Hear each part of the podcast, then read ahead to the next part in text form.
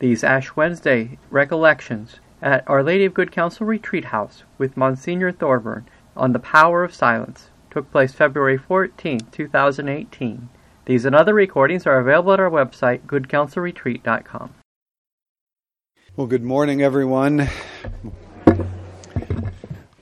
It's always good to start out a little day of recollection with, with prayer, and there's no better prayer than we just prayed the Divine Mercy Chaplet, invoking uh, the mercy of God upon us all. Uh, just to introduce myself, my name is Monsignor Timothy Thorburn, and I serve as the Vicar General for the diocese. But more importantly, I have the job of being the chaplain for the Carmelite nuns in Valparaiso. Uh, Bishop Bruskewitz once said that the job at the chancery will get you into purgatory, but the nuns will get you into heaven. So I hope I have a guarantee at least to get to the first. Uh, it's a great privilege to uh, be the nun's chaplain. How many of you have been to the Carmel of Jesus, Mary, and Joseph in Valparaiso? Good number. Uh, if you've never been there, I'd urge you to just go out and visit. It's open from uh, about 6 in the morning to 6 at night, and you can just go make a visit anytime. We have Mass Monday through Friday at 7 and Mass on Saturday and Sunday at 8. Um, we just had another girl enter yesterday, which brings the number up to 30. So we've been blessed with uh, uh, a lot of uh, vocations. The average age is 33 of the sisters, so it's a, a good group. Well, you are uh, uh, starting off Lent with penance. Uh, right here because you have to listen to my talks. So that's, I hope you earn a lot of grace that way. As you can see, I've already been to Mass this morning. Tell you a little story. Monsignor Perkinton, of course, lives here at the retreat house, and he's the chaplain for the Marian sisters uh, up on top of the hill. And so he had Ash Wednesday Mass for them one year, and since there wasn't a priest, he imposed the ashes upon himself first, and and then went to impose the ashes on the sisters. And he noticed that as they were coming up, they, they, they all were trying to suppress laughter. And he thought, well, I don't think my sermon was that funny. And he just was wondering what it was about. Well, he went in the sacristy after Mass. And when he imposed the cross on, it came out in the form of an L. so he was the loser there. And uh, that's, not altogether inappropriate for, uh, for, for Ash Wednesday. I one time uh, was giving a, a, a, talk, and before the talk, I, I, I solemnly and, and, sternly invoked everyone to uh, turn off their cell phones. And just as I began the talk, a cell phone went off, and it was mine. Uh, a, a, portion of humble pie never tastes good, but it's always good for you. So if you don't have your cell phones off, uh, you can uh, uh, take care of that now. I'd like to loosely base my, my first talk on this book by Cardinal Robert Sarah entitled uh, The Power of Silence. Uh, if you're not familiar with the book and you like to read spiritual books, I couldn't encourage uh, that one more. It's one of those books that uh, some of the pages are so rich you you want to meditate on it for a week uh, just one page, but he certainly uh, tells very clearly uh, some of the problems in our world, and we'll we'll touch on uh, some of those things uh, just uh, in in a sketchy way, at least today. For my thoughts are not your thoughts, neither are your ways my ways, says the Lord. For as the heavens are higher than the earth, so are my ways higher than your ways, and my thoughts than your thoughts. These words are from the 55th chapter of the book of the prophet Isaiah, verses 8 and 9. One of the definitions of insanity is that one does not see things as they really are. They deny reality, they deny what is. And to a greater and lesser degree, this applies to each one of us. And we can't avoid it. We can't avoid not being able to see things exactly as they are because of original sin and our own personal sins. Sin distorts things. Sin keeps us from seeing things as they are. And that's why the saints are the most sane of all people. God sees things and people as they re- really are. We often see them in a more or less distorted way. Distorted by, for example, desire. We see something in the store window and we say, I have to have that. I must have that. Well, no, we don't have to have that. But we convince ourselves our judgment is distorted by this idea that we can't live without it or, or anger. Anger can distort the way that we see ourselves or other people. Just think of politics today. It's, it's dominated by anger. And that anger keeps us from getting a lot of things done. It keeps our politicians from getting things done. Or it can be t- distorted by ignorance. Uh, imagine somebody getting behind the wheel of a car who's never driven a car before in their life. Something's going to end up distorted, probably a bumper out of the deal. But these things and many other things can keep us uh, from seeing things as they are. What is it that we are seeing in a more or less distorted way? The Greek philosophers and medieval theologians boiled it down to what they called the transcendentals. And this comes from the Greek word to climb across. And it has the sense of going beyond, going through something, to transcend something. And the transcendentals they identified are goodness and truth and beauty we can recognize goodness and truth and beauty without having somebody to explain them to us.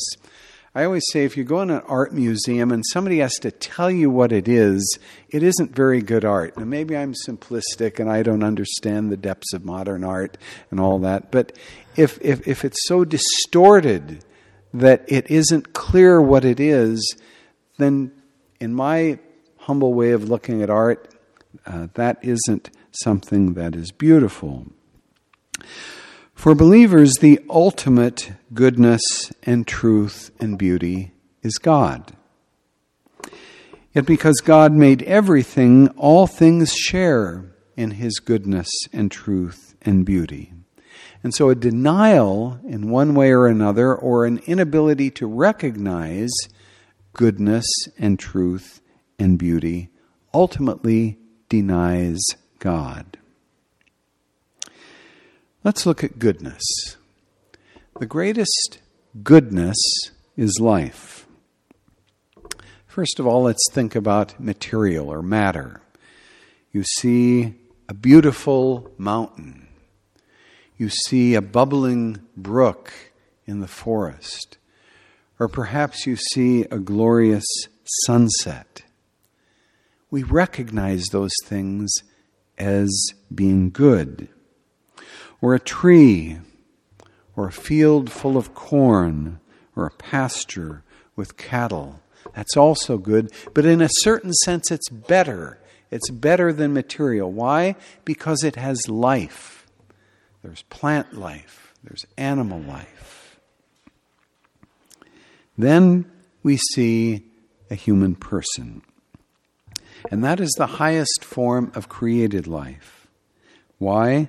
Because man and woman are created in the image and likeness of God. Yet we can distort these greatest natural goods. We can distort the greatest natural good of life in a variety of ways. Perhaps somebody strips a forest bare in order to build buildings and, and doesn't replace them. It can cause erosion, cause all kinds of difficulty. or perhaps people treat animals cruelly, or misuse that life made in God's uh, image and likeness, human life, by hatred or abuse or neglect or abortion, or claiming that power which belongs to God alone by, by practices that are now common gender selection, abortion of the handicapped, artificial birth prevention, and even the conception in immoral and unnatural ways in a laboratory rather than through the marital embrace. All of these things are a denial of that goodness. Now let's look at truth. Truth. 2 plus 2 is 4. 2 plus 2 isn't 3, it isn't 5, or it isn't any other number. 2 plus 2 is 4. Now that may be theoretical, yet it has real life consequences. If a structural engineer makes a mistake in his addition and comes up with a wrong an untrue answer regarding to the load that a floor in one of his buildings will hold, then that could mean that some people die because the floor caves in. Any truth that is ultimately dis- denied will result in harm or death.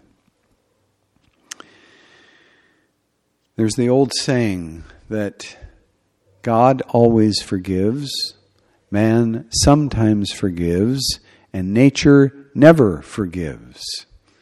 If you decide to drive your car up against a brick wall, the wall isn't going to say, Oh, this time I, I won't hurt you.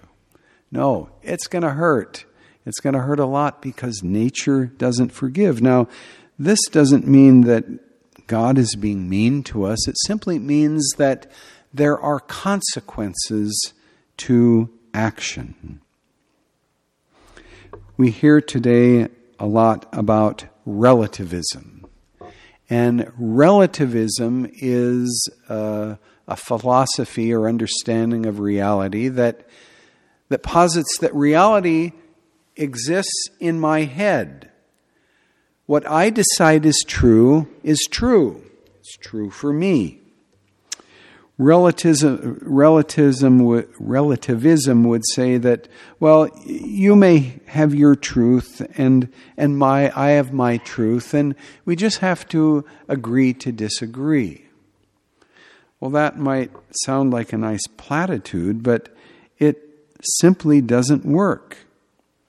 There is the truth. There aren't many truths. It doesn't work in mathematics and it doesn't work in anything else if we believe that truth comes simply from what I decide is true. So everything is either, according to this theory, everything is true, which th- any one of us think is true, but if that's true, then nothing is true. And we know that if someone claims to have absolute truth in a relativistic world, they're going to be persecuted. That's why we have so many martyrs in the church. That's why Jesus was crucified. He said, I am the way, the truth, and the life. And that was not permitted to uh, continue. This is what Pope Benedict meant when, when he spoke of his condemnation of the dictatorship of relativism. If truth does not rule us, then only power will. Think about that in our world today. If people or a, a, a, government or any group of people are not imbued with truth, are not ruled by truth, then the only thing they have left is power. And so the one with the most power is the one whose truth will prevail. Now let's consider beauty. How often have you heard someone say, or maybe you've said it yourself beauty is in the eye of the beholder. Well, let me tell you that beauty is not in the eye of the beholder. That is false. Beauty is in the eye of the Creator. Again, we know instinctively what beauty is.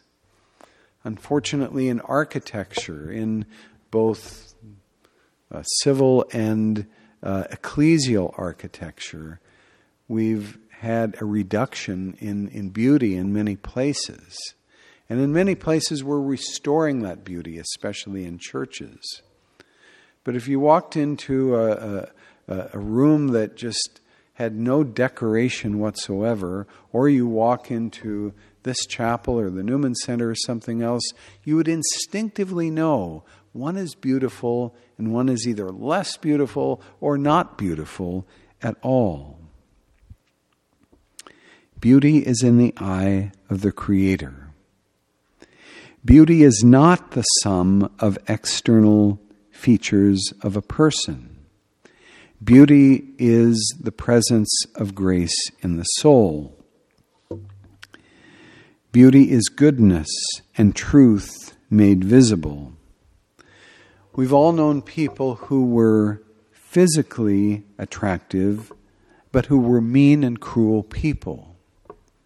And we've also known people that the world wouldn't take a second look at, yet were filled with kindness and self sacrificing love.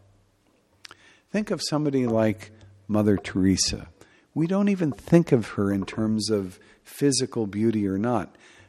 But if you looked, didn't know who she was, and saw a picture of her, you'd say, it's not a very pretty person. Got wrinkles all over, and kind of everything looks kind of shrunken like a prune on her face and everything. But goodness and love just flowed from that woman, so that that was the beauty that we recognized in her. To be actually good and true and beautiful is to be the way that we were made in the image and likeness of God.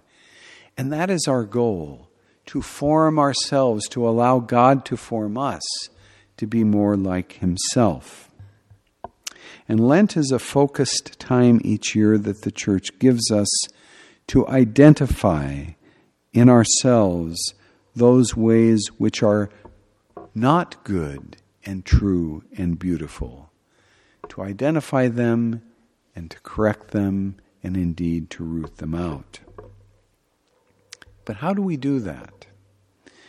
Again, Cardinal Sarah, uh, in his book, The Power of Silence, provides us with one sure way, and that is that silence that we can enter into to allow God to form us. The subtitle of the book is Against the Dictatorship of Noise.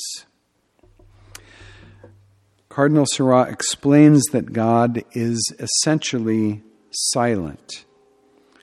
He speaks, God speaks only one word, and that is the eternal word, His Son, the Word made flesh.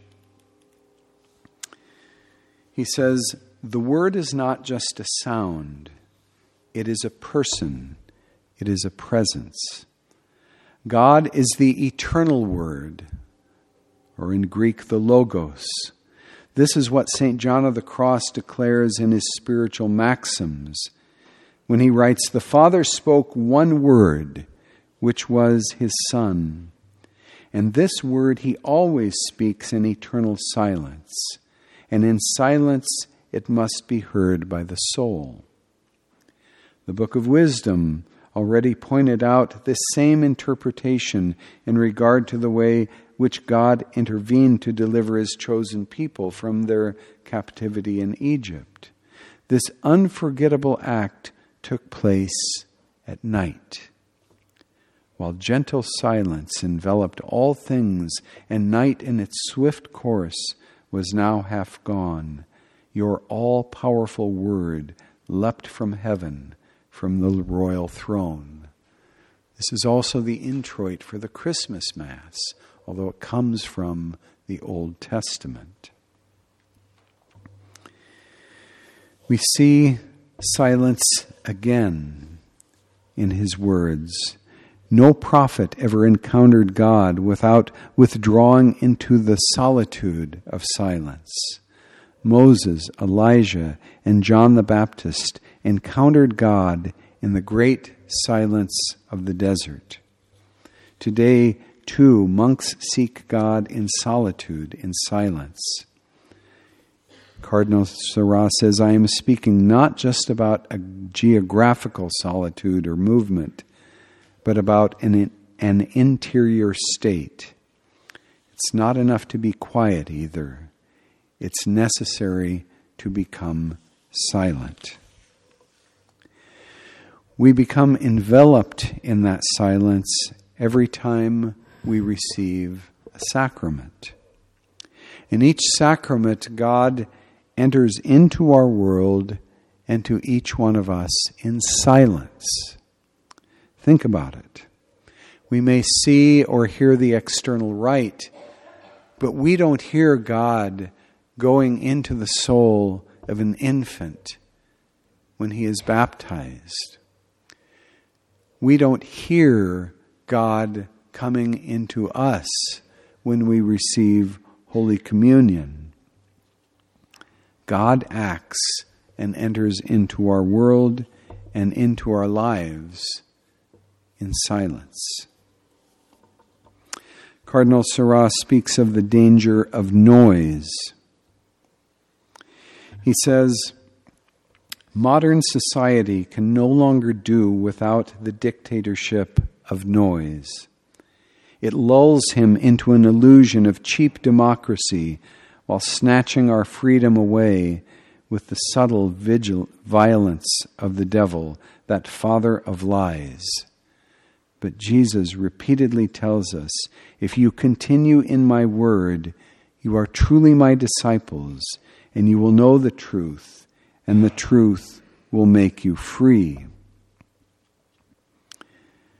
He says, Today, in a highly techn- technological, busy world, how can we find silence? Noise wearies us, and we get the feeling that silence has become an unreachable oasis.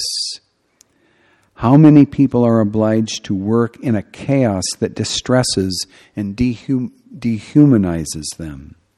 Cities have become noisy furnaces in which even nights are not spared the assault of noise. Without noise, postmodern man falls into a dull, insistent uneasiness. He is accustomed to permanent background noise which sickens yet reassures him. Without noise, man is feverish, he's lost. Noise gives him security, like a drug on which he has become dependent. With its festive appearance, noise is a world whirlwind that avoids facing itself. Agitation becomes a tranquilizer, a sedative, a morphine pump, a sort of reverie, an incoherent dream world. But this noise is a dangerous, deceptive medicine, a diabolic lie that helps man avoid confronting himself in his interior emptiness. The awakening will necessarily be brutal. We talked about hearing something and knowing instinctively that it is true. When I hear those words of Cardinal Sarah, they ring so true in our world and even in my own life. Cardinal Sarah speaks of the healing power of silence. He says interior silence is the end of judgments, of passions, and desires. Once we have acquired interior silence, we can transport it with us into the world and pray everywhere. But just as interior asceticism cannot be obtained without concrete mortifications, It's absurd to speak about interior silence without exterior silence. Silence is not easy to acquire. It's something that must be practiced. It's something that we have to try and try again. But first of all, we have to get away from the noise. Cardinal Sarah right, re, rightly reveals that the, the power of those who live in silence are the contemplatives in the church. Again, the most powerful ones that are in our world. In our diocese, we've had the privilege of having the Pink Sisters and the Carmelites here for years, and I'm convinced that they have both helped us and protected us in ways that we won't understand until eternity. Cardinal Sarah says, without understanding the work of the missionaries and the merit of their sacrifices, we can say that the monks and nuns are the greatest spiritual force in the church. Contemplatives are the greatest evangelizing missionary force, although they never leave their monasteries. They are the most important and most precious organ that transmits life and maintains the essential energy throughout the body. God chooses persons to whom He entrusts the mission of dedicating their lives to prayer adoration, penance, suffering, and daily sacrifices, accepted on behalf of their brethren for the glory of God, so as to fill up in their flesh what is lacking in the sufferings of Christ for his body, the church. These persons are creatures of silence. They are constantly in the presence of God. Night and day they sing the praises of his name for the church and for all humanity. We do not hear them because they contemplate the invisible and carry on the work of God. The men and women who pray in silence, in night, and in the solitude are supporting the pillars of Christ's church. In these confused times, contemplatives are the ones who really spend themselves in the generous offering of their lives for an existence that is more faithful to the promises of the Son of God. I've had people say, well, why don't those nuns go out and do something? Why don't they go out and work in a hospital? Why don't they teach in the classroom? Those nuns and those contemplative monks are doing more than any of us do. They are the, the words of the preacher they are the hands of the nuns and the lay people who work among the poor. They are the ones who, through us, convey the face of Christ to those who have never seen him before. But without them, none of that would take place. None of that would be seen or understood. We should, we should go to be where should we go to practice this silence? We can practice silence anywhere, but the ble- best place to practice that sort of silence is in the presence of the most blessed sacrament. Again, Cardinal Sarah. For my part, I know that the great moments of my day are found in the incomparable hours that I spend on my knees in darkness before the most blessed sacrament of the body and blood of our Lord Jesus Christ. I am, so to speak, swallowed up in God and surrounded on all sides by His presence. I would like to belong now to God and alone to plunge into the purity of His love, and yet I can tell how poor I am, how far from loving the Lord as He loved me to the point of giving himself up for me.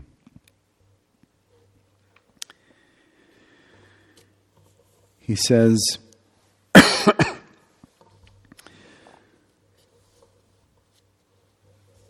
There is nothing littler nothing meeker or more silent than Christ present in the host. This little piece of bread embodies the humility and the perfect silence of God, His tenderness and His love for us. If we want to grow and to be filled with the love of God, it is necessary to plant our life firmly on three great realities the cross, the host, and the virgin. Crux, hostia, et virgo. These are the three mysteries that God gave to the world in order to structure, fructify, and sanctify our interior life and to lead us to Jesus. These three mysteries can only be contemplated in silence. Silence, says Cardinal Sarah, is necessary to truly love.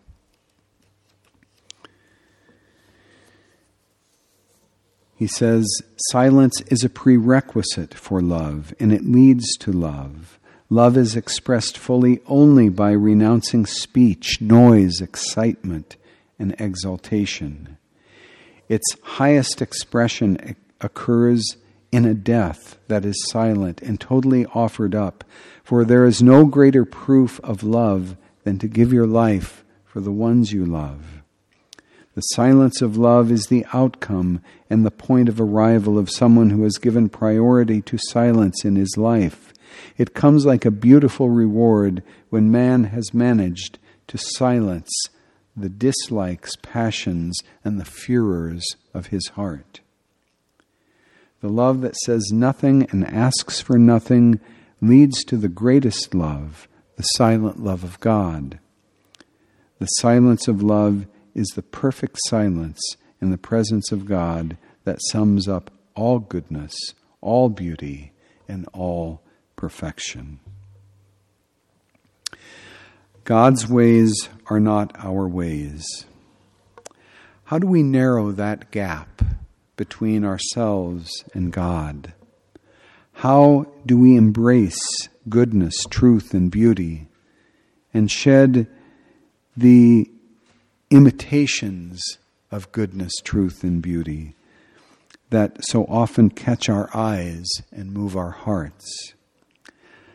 Silence, which will reveal our failures and our sins, yet it also welcomes and invites our Savior, who alone can deliver us from the noise of our foolishness. It is He who so desperately wants us, wants to share our joy, our peace, and wants us to share his glory. It is in the Blessed Sacrament, before the Blessed Sacrament, that we come to know God in silence. Very soon we will uh, expose our Lord in the most blessed sacrament. And so I invite all of you to spend some time. Uh, you don't have to spend all of the time, but just come in and, and be with the Lord in that beautiful silence and allow Him to heal your heart and to speak to your heart and to move your heart to embrace the destiny that He has for each one of us. In the name of the Father, and of the Son, and of the Holy Spirit. Amen.